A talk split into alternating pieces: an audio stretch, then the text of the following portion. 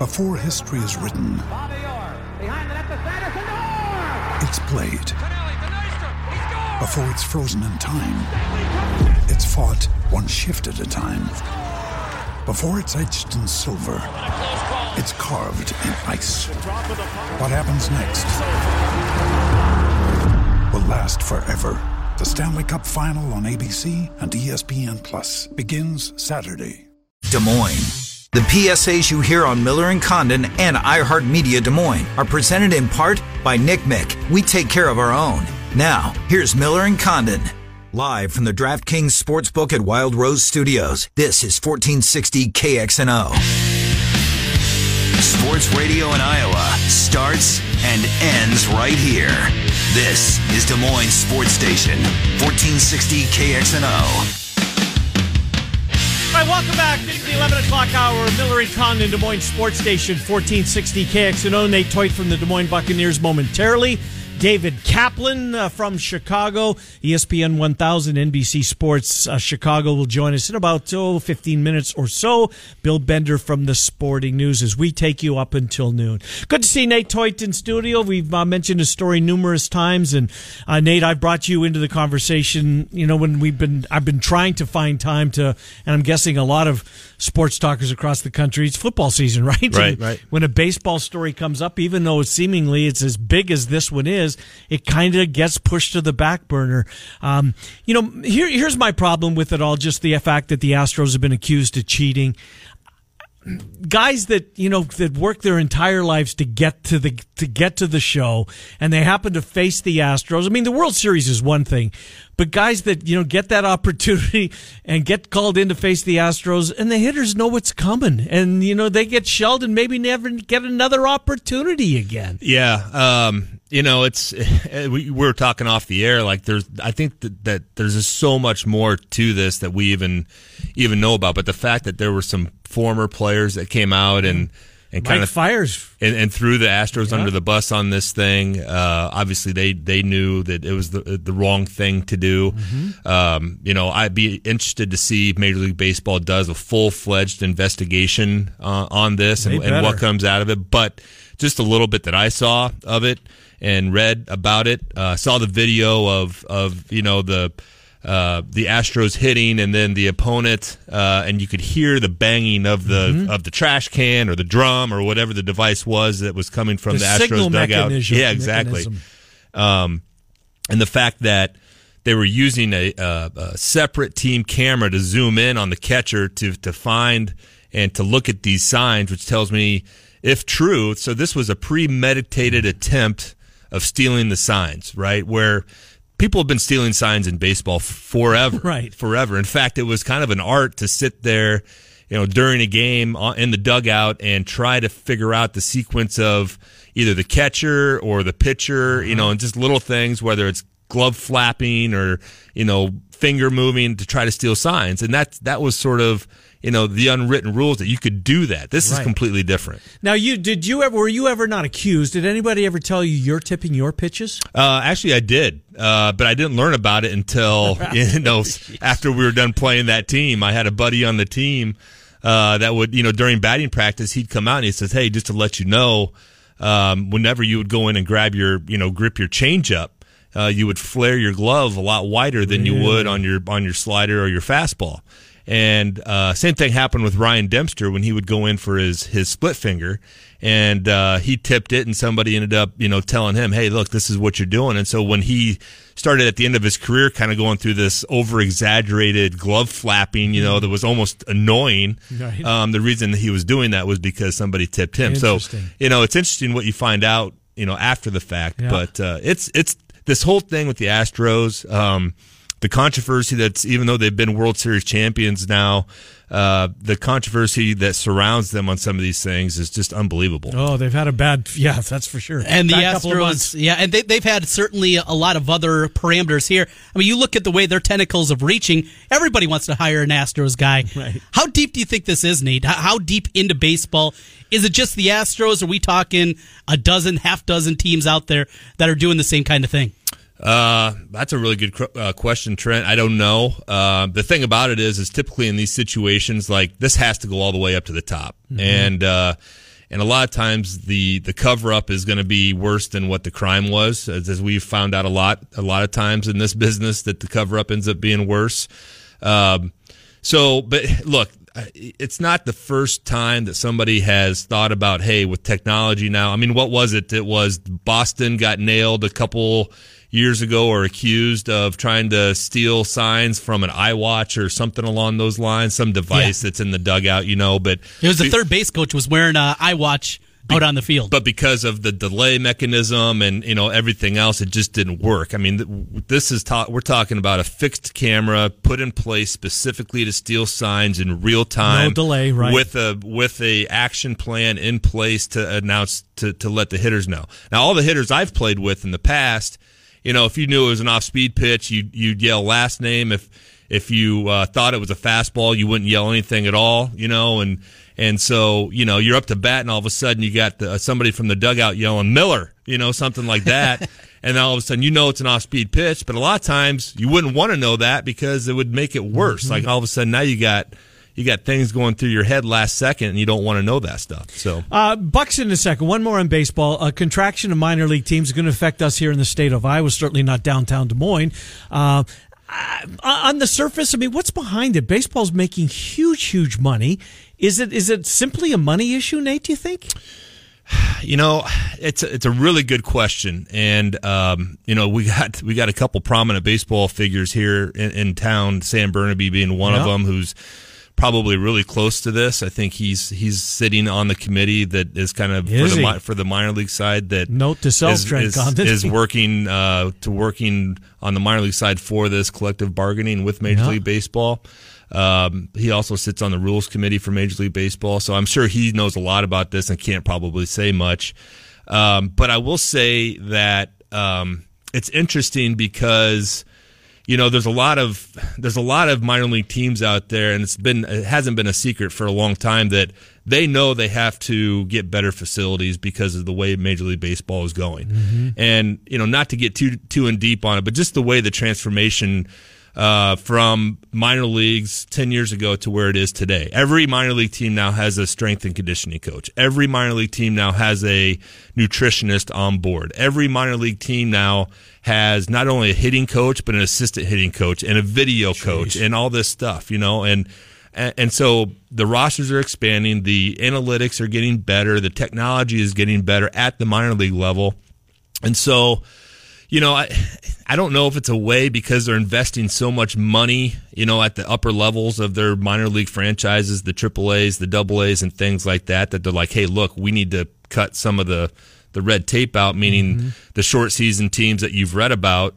Um, but at the same time, I think that this is such a broad and a huge, huge change um, that I don't know that it's, any of it's going to come to fruition. At least at least by the time 2020 comes around at the end of 2020 when the agreement runs up. That's a that's a lot to digest in a relatively short amount of time. We're talking 14 months. Yeah, Burlington, Clinton, who else in the state? Uh, Quad Cities also Eesh. was on that list. Uh, certainly big impact there. Well, I'll let you guys finish up by nerding out on a little hockey here, but uh, Mary's with me, and she says we got four four packs to give away to next Wednesday's match. Dubuque will be so in before town. Th- Wednesday before yes. Thanksgiving. 635 will be puck drop for that one. In fact, just call in right now. I got four four packs courtesy of Nate and Mary here. Des Moines Buccaneers next Wednesday night. Give us a call at 284 5966 and we'll hook you up. All right. So next Wednesday night's the night before Thanksgiving. If you're looking for something to do, just don't call, please, if you can't use the tickets.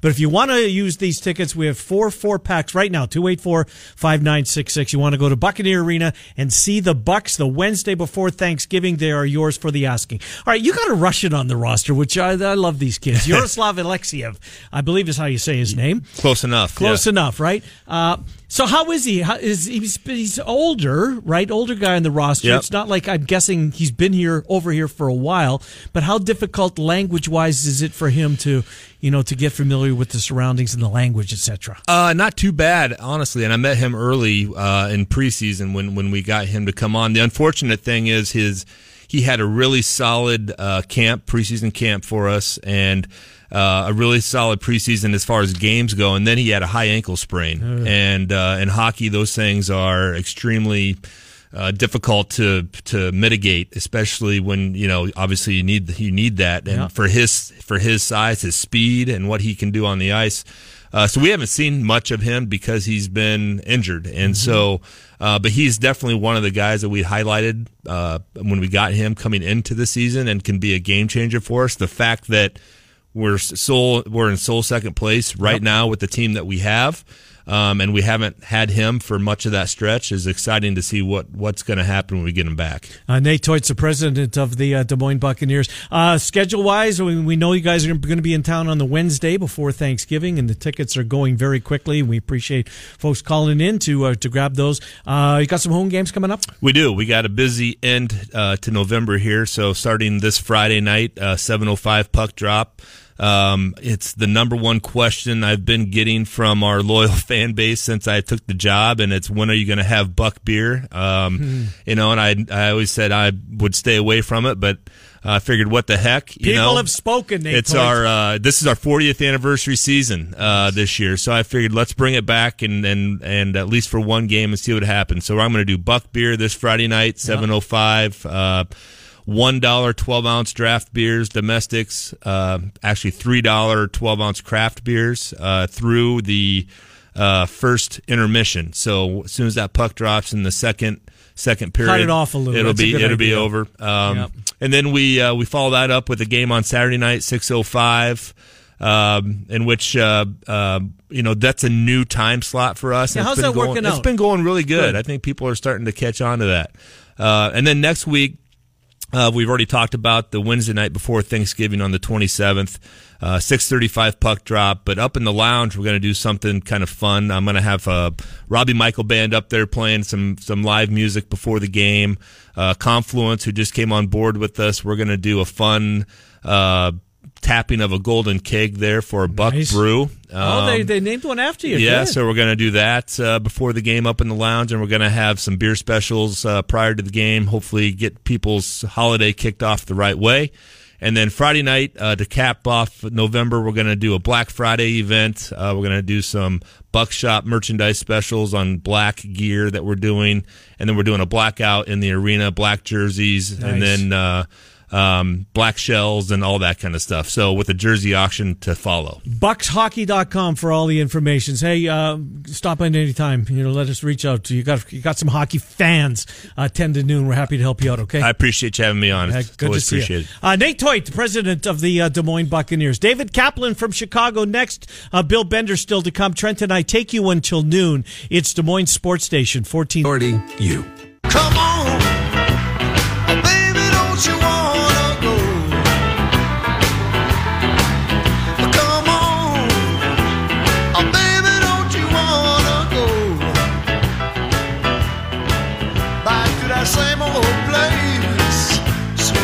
as we continue in the 11 o'clock hour. Still to come, Bill Bender from the Sporting News. We'll take a look back at the uh, college football playoff announcement week number three last night with Bill. But right now, it's time to head to Chicago. He's David Kaplan, brought to us by our friends at Centurion Stone of Iowa. Cappy Trenton Ken, happy belated birthday. Cap, how are you? I'm good, thank you, boys. Yeah, it was fun. Had dinner with my wife, my brother, and his wife. It was great. That's good Greek food. My wife's Greek, so it was a fun night. Good stuff, Cap. Uh, again, uh, uh, appreciate you coming on as always. Look, a lot of ground to cover. I guess we should start with the Bears and want to go back to uh, the hip injury that was announced late in the football game, seemingly after he was pulled. There had been no mention of the Bears coming out of the locker room at halftime. Is, is this legit, Cap? Is the, or is this Matt Nagy? Uh, not covering up necessarily, but um, making it a little bit easier on his quarterback as far as how the fans will perceive him. What's going on with the hip? He definitely was injured, hundred percent, no doubt. In fact, Olin Kreutz, who I advise everyone to follow on Twitter, uh, tweeted out some video yesterday. And Olin uh, is a tough guy. I mean, they didn't come tougher than this guy. And Olin said, "Respect," and he showed a video clip, short one, of Mitch rolling, and you could tell he can't even plant. That he's just all arm, can't even drive through the football and this guy was hurt. But the Bears, for whatever reason, do nothing to help themselves. You got Al Michaels. Go back and listen to what he says. and the Bears PR has told us nothing. Right. So, are you you're letting your quarterback, who is getting ripped by everybody nationally and locally, you're putting him in a tough position. You don't run the offense to his strengths, rolling him out, getting him on the move. Now he's hurt, and you let Cris Collinsworth go. Well, is this the end of Mitchell Trubisky? Are we seeing you know him being benched? They have no idea, and that's just unconscionable. So yeah, he was hurt, hundred percent. You know the uh, the biggest uh, show that was Nagy taking him aside, talking to him, talking in his ear. Cap, if you were in that spot, you were Nagy. What would you be saying to Mitchell Trubisky? Uh, look, I need you to be honest with me here. If you're hurt, you're doing us no favors. We'll live to fight another day because we are probably not winning this football game, and we've got your back here. Be honest with me. I appreciate you being a tough guy, but guess what? We need to know right now. Can you go? And if he says no, I'm hurt. Okay, that's it. You're hurt.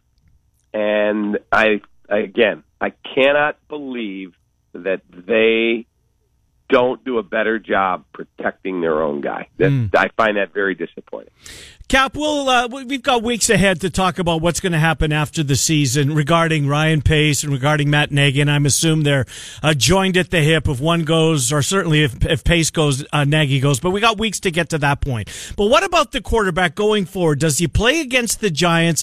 Uh, you know, look, they know Chase Daniel's not the answer. Uh, how are they going to approach the final six weeks uh, of the regular season?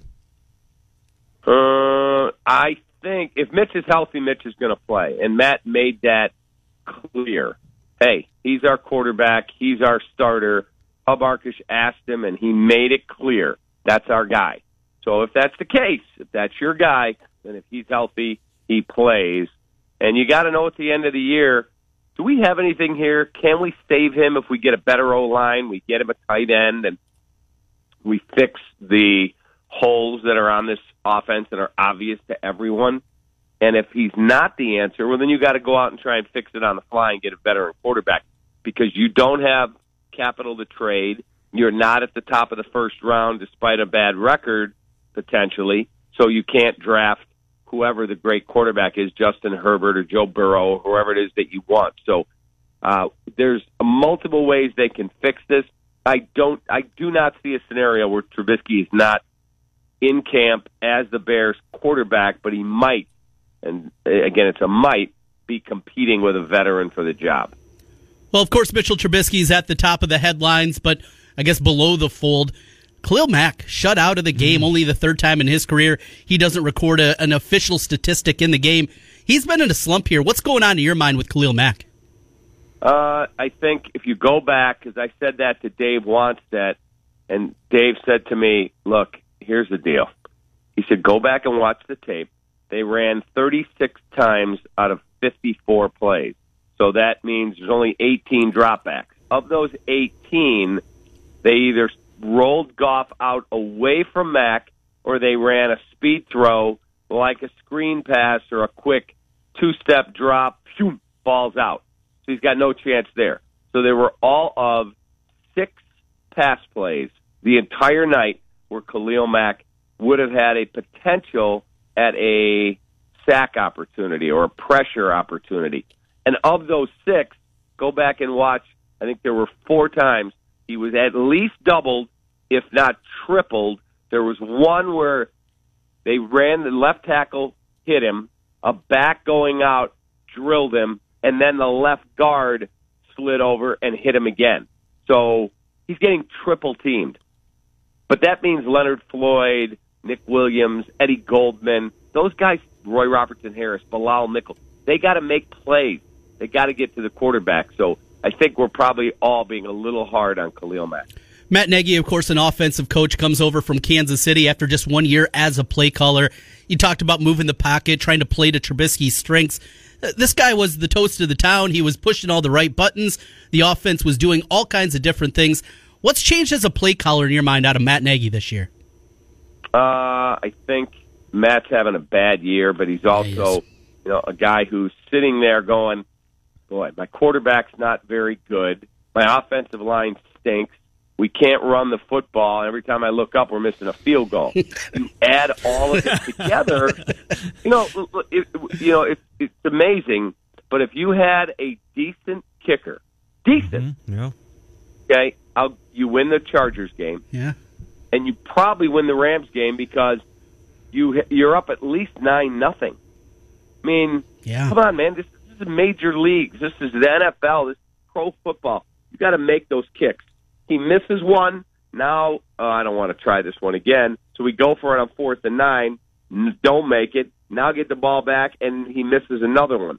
That's a minimum of nine points. Minimum. You should have had a seventeen nothing lead in that game, and it's a totally different football game. But instead, you don't, and you lose the football game. So that has all got to get cleaned up. Got to get fixed. Cap, I want to switch to baseball and the Cubs in a second, but I, I think that uh, we are um, in the throes of one of the bigger stories in sports this year, maybe in some while. Um, I get Tiger winning the Masters, probably the story of the year, but this Astros things to me and the cheating, granted it didn't happen or it did happen this year, but not to the extent as far as winning a World Series. I think this is a huge story. I wonder how it's going over in Chicago City with two Major League Baseball teams. And admittedly, it's football season, it's Bears season, and the MLB's on the back burner, but I think this is a big story. Is it getting the coverage it deserves? It's not, and I agree with you. One thousand percent. This is a huge story. You've got, you know, a team, and now Paul Sullivan posted something the other day that some security guard at Wrigley said, "Yeah, back in 2013, I saw this cord running from the dugout, and I didn't know where it was going. And as soon as the game was over, they pulled the cord down. So you know, who knows? It could have been harmless. It could have been, you know, for something for another reason and nothing nefarious. But all I know is that you've got multiple teams that are saying, "Yeah, we knew something was going on." Yu Darvish getting apologies now from Dodger fans, going back on, "Yeah, you, we were wrong, man. That you aren't tipping pitches." And he went back. I, I just read that Chase Utley was asked by Andrew Friedman, the Dodger uh, head of baseball operations. I want you to go back and watch both of Darvish's starts in L.A. or in Houston in the World Series, and I want you to tell me if he's tipping his pitches. And Utley said, "Not one, not one." So obviously something nefarious was going on. I just hope the commissioner has the temerity to, I mean, drill them, drill them. Everything should be. If this was college sports, what would they do? Just like they did to John Calipari for whatever his transgressions were at UMass or at Memphis, mm-hmm. the banner goes down. Mm-hmm. You lose. I I would love for them to do that. You know, and you, Darvish, obviously a guy that you know very well now, Cappy. I mean, think of how much money that cost him during that offseason. If he pitches like he did the rest of the season with the Dodgers in that World Series, we're talking a guy that probably makes another, what, 20, 30 million in the open market. Just absolutely incredible. Hey, I want to get your uh, perspective on this. Off seasons here, there's a ton of Cubs storylines, but is Kris Bryant what they're going to do with him? Is that the biggest of the off season for the Cubs? Uh, I would say who they move is a huge story. Jeff Passan was on our podcast yesterday at NBC Sports Chicago and said he thinks Kris absolutely could be on the move, and then the Cubs could be in play on Anthony Rendon. I don't see that. I would be surprised. Be great, but I would be surprised if Anthony Rendon's in and Kris Bryant's out. I don't think the Cubs are ready to commit a three hundred million dollar contract, two hundred and fifty million, whatever the number is. I think that they are going to go back to each guy they want and go, okay, here's the deal. Trent, we want to give you six years at X. You don't want it? Okay, thanks. Get on the phone and go, he's available. Ken, how about you? Nope, I'm going to play it out. Good, he's available. That's how they're going to do this. There's going to be a checklist. And if nobody wants their money, they're moving them out.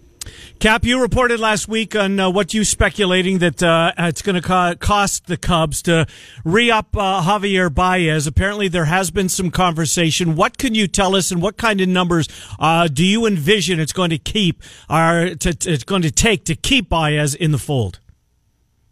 Uh, I did that from a very informed perspective because I talked to a former general manager of another team, and he took me through it and said, "Here's how this is all going to break out. Here it is: and that's what they're going to have to pay him. That's he'll give them something back the next two years because they're buying out his arbitration, but then they're going to have to step up if they want him to go long term.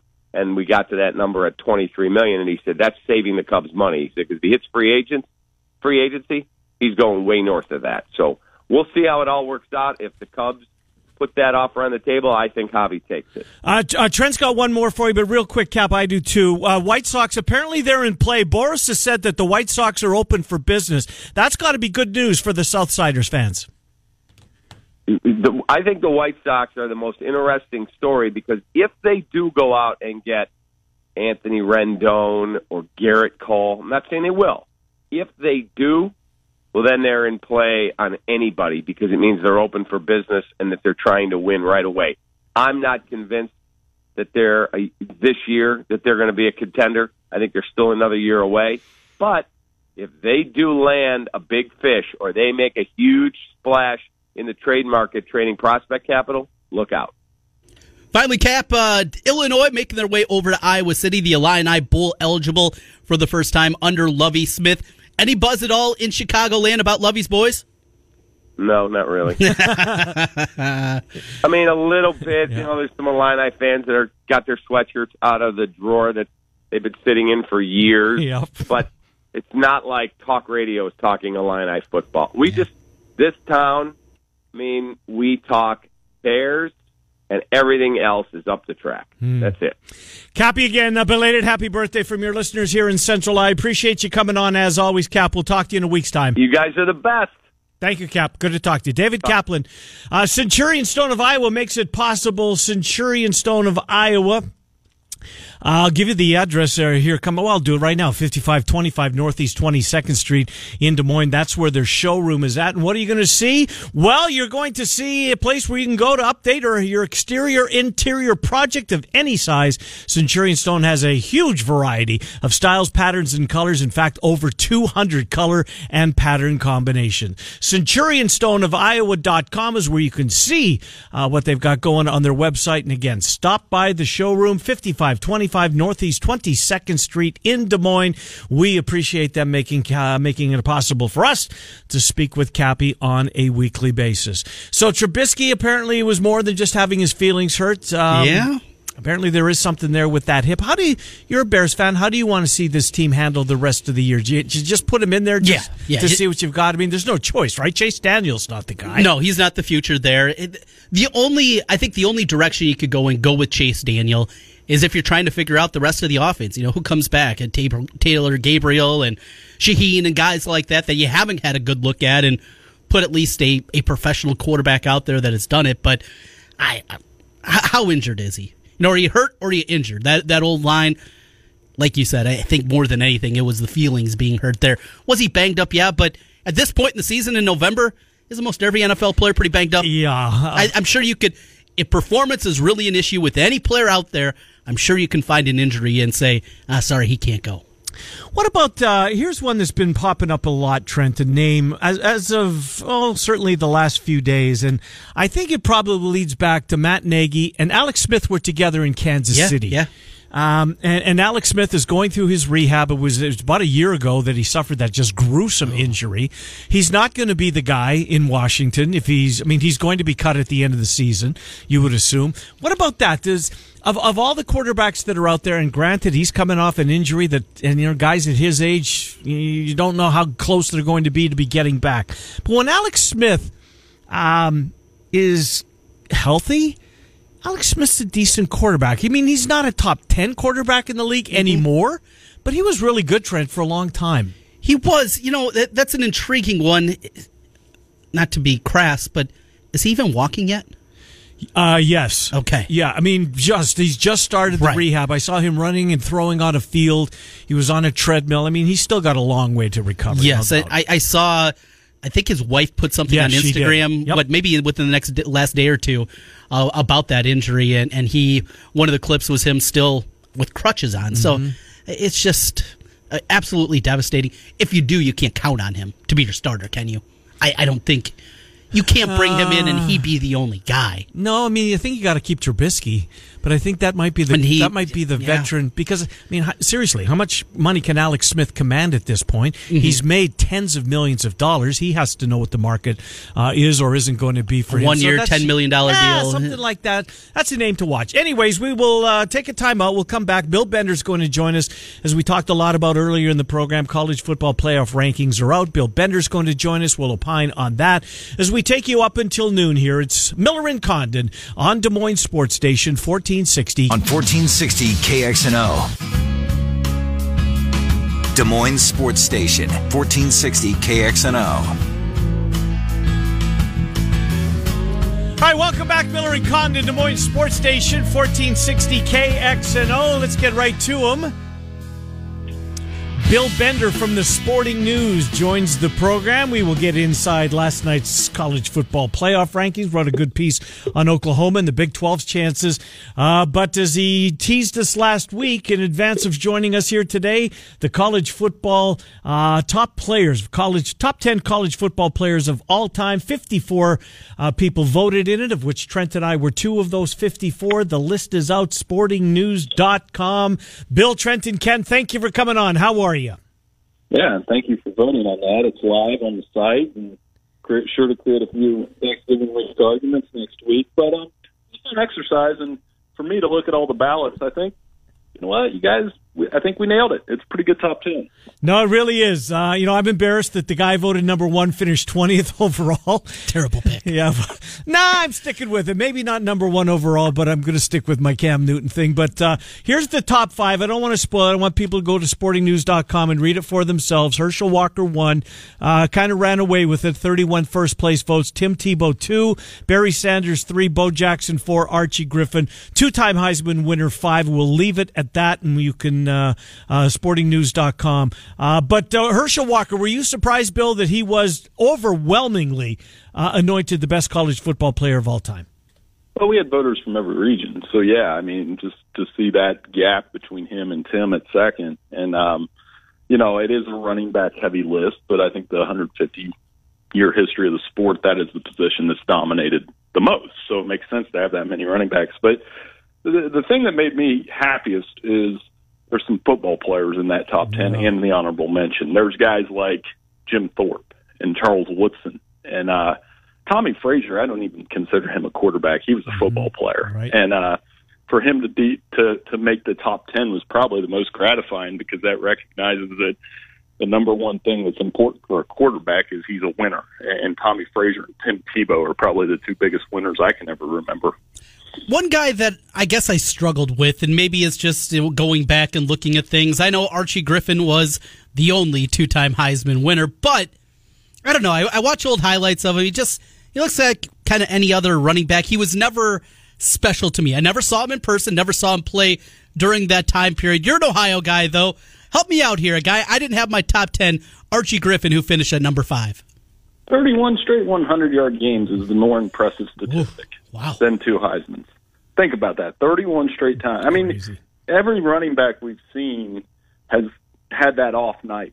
Remember, like Leonard Fournette had that off night. Archie never had that off night. I think he's kind of represents that list too. I think the other thing with this top 10, 10 great ambassadors for the sport. Mm, yeah. I mean, Archie's always been great uh, ambassador. I know the two Heisman tag gets put on him so much, but he's so good. And um, yeah, I was cool with him there. I know the other running backs, I mean, yeah, like Barry Sanders and Bo Jackson are one of a kind talents, and um, Barry in particular. Um, but yeah, I, I think that that we got it right. And um, no, even Red Grange made the list. So I mean, it's it's really cool that yeah, you guys made me proud, man. The people I had vote on this thing made it look pretty darn good. Yeah, look at. I'll speak for the two of us. We put we put some thought into it, and we're uh, grateful you reached out uh, to us. So let me the last thing on this when we get to the playoff rankings uh, as as we know them here today. Was Randy Moss, as we know it today, the highest rated group of five? Was he the was he the highest one on the list? He came in. Uh, where was he? Nineteen. No, yeah, I don't think Carlisle plays anymore. So I mean, Thorpe was up there for them, but uh, I'm making a joke, but I'm I'm serious. Yeah, Yeah. I think Randy was, and he was just different, and that's the the common thread. So we have ten on the top ten, and then sixteen names, including Cam, that were like I put like they had twenty or more votes. So I gave them an honorable mention, and I was thinking about it that you know whether it's Leroy Selman or Vince Young or you know the probably the most dominant player I saw on that list was probably Orlando Pace. To be honest with you, because I don't know that I've ever seen an offensive lineman quite like him since. And uh, you know, but but it was fun to see all those names on there. I'm sure people can argue about number one all they want. Um, but yeah, it's really cool. I mean, I, and I was honestly surprised Charles Woodson got as many votes as he did because I've I that's where I had him about five, I think I had him five. Um, yeah, because I, I would make the argument that between NFL and college, Charles Woodson might be the greatest football player of all time. He was awesome. he, he top to bottom. One guy uh, that didn't get the top 10, he was on my list, Derrick Thomas, who I remember at Alabama. I remember how dominant he was. And then I was looking at some numbers. Dude had 27 sacks in an era of football where it's not like today where you're chucking around 50 times a game. 27 sacks. Derrick Thomas, I should have probably put higher on my list. Yeah, he he's one that a couple of the SEC guys I, I know had really high, and then you know like Reggie White doesn't get a lot of votes. Right. So it's it's what they did in college, and I think people stuck to that pretty well. Um, you know, uh, Tony Dorsett's another one that I probably didn't appreciate much till I look back at his numbers and then his highlights, and then you know Mike DeCourcy's on our staff, and he's telling me all these things, and I'm like, yeah, maybe I don't appreciate him as much, and it's some of it's style. Like to me, my dad's favorite running back was always Earl Campbell. So like I kind of judge running backs off of Earl hmm. Campbell in a lot of ways because to me, or I'd rather watch a running back run somebody over than run around. but other people would would go with somebody else maybe. Yeah, me, I was Eric Dickerson the way he ran the football, and even back when I was a real young kid watching O.J. Simpson on the weekly highlights because I don't think we got college football weekly in Canada, but we got the weekly Saturday wrap up show. Anyways, Bill, let's get into uh, here and now in college football, and your piece came up very quickly after the announcement uh, regarding the uh, the Big Twelve. Boy, that path is going to be difficult for the Big Twelve. Oklahoma ranked nine today. Should they be nine? And and um, I mean, nothing's changed since you wrote that. I'm assuming 12 hours ago or whatever it is. It's going to be tough for the Big 12.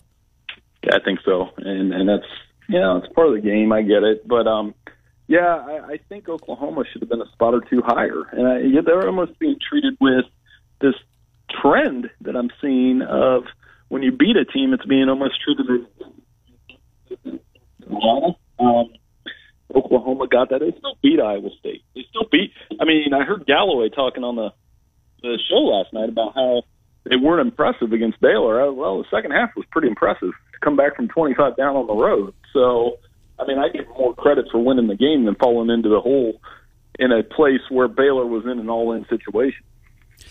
I, I was thinking last night, I was watching your alma mater for a little bit as they're throttling Bowling Green. You know, these shit games, we have fun because it's football. When we don't have football on during the week of November. Is this the best thing for the MAC, though, Is they try to become relevant? The MAC this year is incredibly down. The way that it's set up, the way they do things, overall, do you think this is the best case that the MAC can be at the FBS level? Yeah, I mean, because it's visibility. I've talked to Jon Steinbrecher about it. He's no U grad. You know, this is a way to pay the bills for other sports too, and um, it does get them exposure. I know some people get annoyed with. it. I'm sure the players get annoyed with it, and the fans of those schools. I mean, I, that my biggest complaint about it is, as an OU grad, I mean, if I wasn't writing about college football on Saturday, it would be tough to get down to a game during the week. Um, and I enjoy going down to campus on a Saturday, you know, take my kids and have fun that way. So I get that. And the crowd crowds have not been big. And I think that's one thing to look like that BGOU game last night, there was hardly anybody there. So it, it, makes it tough on that part of it. Uh, Bill, I assume you're going to be uh, in the shoe this week, senior day. Penn State pays a visit as an 18 point underdog, which I guess is right numbers wise, but it just seems like, wow, is Ohio State really just shy of three touchdowns better than seemingly, arguably, the second best team in the entire conference, not just in the East? Um, give us a, give a, how could Penn State keep this close? Will they keep this close? And if so, how do they do it? Not have a bunch of three and outs in the first quarter when Ohio State tends to knock teams out early. Um, You know, have consistent drives. Have Sean Clifford have the best game of his year a career. I mean, the last five games they've won four of them. They have a 56% completion percentage. You cannot beat Ohio State as a one-dimensional team. Wisconsin found that out. So I, still think Michigan's going to be the tougher game for them. Not, not just because it's on the road. I just think I've been watching Michigan the They're last getting better. weeks. They put, if they play like they did last week. I'm not saying they're going to beat Ohio State by any means, but they'll challenge them. You know, we've talked so much about the Pac 12, their path, and a possibility of jumping Alabama, Georgia if they take a loss in the SEC and sneak it in there as the fourth team. Who do you think's more likely to take a loss before that championship game, though? Utah or Oregon before we get to championship Saturday? Or Friday for the Oregon's Pac got- 12? Oregon's got a little trap game this weekend at Arizona State. I think, you know, Herm and that offense has struggled, but it's still in Tempe, so they can't really look ahead. I think Utah, I thought UCLA would run with them, but they, they've gotten the message. Their defense is playing great. And um, I think the Pac 12 champ is going to get in the playoff if they both finish 11 and 1 in the regular season because it'll be impossible to ignore. And I think Oregon checks a lot of boxes. You know, they're fast, good quarterback, good defense, and all of those things tend to add up. Uh, Bill, last thing for you. Bill Bender from the Sporting News, sportingnews.com. The list is out. Uh, top uh, 10 foot, uh, college football players of all time. You can see where some of your guys ranked. Uh, D'Antonio has Rutgers this week and then Maryland the, fa- the final week uh, to get to that six wins. They sit at four and six. It seems like it's over in East Lansing. I think you've been kind of reluctant to go there just yet. But is it starting to look more and more likely that, you know, maybe in the D'Antonio era is coming to an end? Or is that its end? Well, this off season's got to be about a, a philosophical change within that program. That you know they found out that Saturday was the the kind of the wake up call because that was really the first time Michigan's blown him out, and that gets people's attention. And um, you know they'll get to a bowl game. I think they'll win their next two. Right. Um, but yeah, they need to. I I think the biggest takeaway over the last couple seasons is that Michigan State is now officially down the pecking order behind not just Ohio State, obviously, but Penn State and Michigan are better programs right now, mm-hmm. and, and better. You know, and I would say Wisconsin's a better program, and Iowa and Michigan State are probably. I mean, it's a toss up. Michigan State used to be ahead of them, but I would say I wouldn't say one's that much better than the other. Iowa's probably better. Good stuff, Bill Bender. Thank you again for including Trent and I in college football's 150 top 150 players of all time. Sportingnews.com is where you can see it. Bill, we'll talk to you next week. Thank you, sir. Hey, sounds good. Thank you. Good to talk to you. Bill Bender from the Sporting News. All right, Murph and Addy coming your way at 2. The Fanatics will be here at 4, and then the Morning Rush will start things all over tomorrow morning at 6. Miller and Condon, 10 to noon, Des Moines Sports Station, 1460 KX.